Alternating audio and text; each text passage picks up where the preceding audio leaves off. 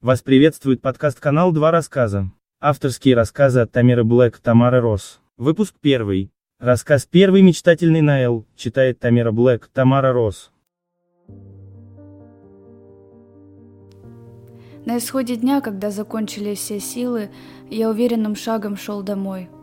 Ощущение стресса птицей билось в груди. Хотелось отдышаться, взять паузу, но мой мозг не отпускал мысли обо всех делах, которые должен сделать, обо всех встречах, планах. Я ощущал себя марафонцем, который когда-то стартовал, но так и не достиг финиша. Люди бегут навстречу, сбивая меня с пути.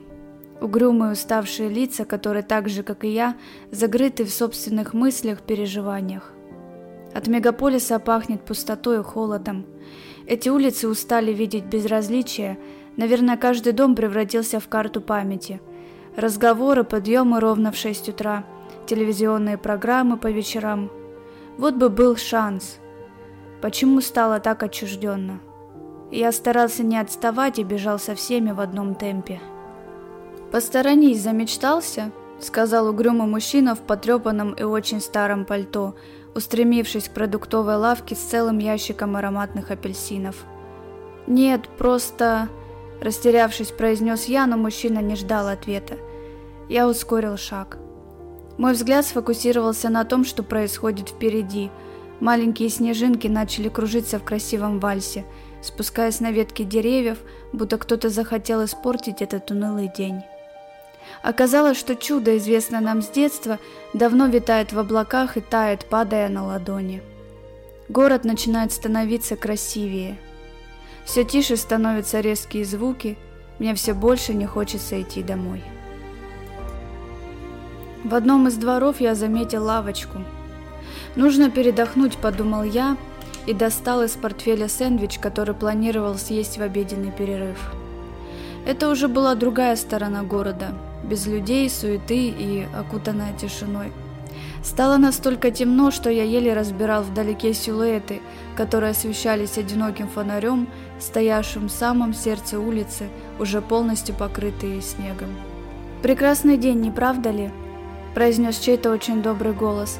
Я обернулся и увидел пожилого дворника, который спускался по ступенькам с метлой в руках. «Да, вы правы», – поспешил ответить я, быстро пережевывая сэндвич. «Еще один прекрасный повод для счастья», – воодушевленно процитировал дворник. «Почему повод для счастья? Что вас делает счастливым?» «Поводов ведь много, мы просто их не замечаем. Все бегут, спешат, превращаясь в слепых котят. Люди закрываются от всех чудес, которые происходят рядом». «Чудес?» «Да, чудес. А что вас так удивило?» «Чудеса существуют только в сказках для детей, они всегда очень красивые, красочные, подарки, упакованные в красивую обертку, праздничная елка. А вы когда-нибудь задумывались, кто вам это счастье создал? Санта-Клаус? Хм, близкие вам люди. Становясь взрослее, мы почему-то перестаем верить в сказку, а вместе с тем перестаем понимать, что или кто на самом деле нам ее создал. Создали это нам близкие люди, родители. Они хотели дать вам пример того, что существует любовь, единение, ощущение праздника. Вы сами можете стать Санта-Клаусом. Людям проще поверить в энергию Вселенной и судьбу, но не в самих себя и любовь. Я даже никогда об этом не думал.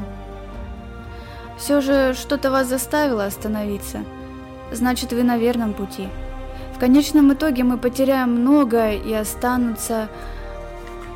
лишь воспоминания, которые будут греть вам душу. Разговоры с родителями, уютные вечера, тот самый чай с корицей, ароматные пироги. Абсолютно все канет в лету, но не эти моменты. Вас же что-то согревает?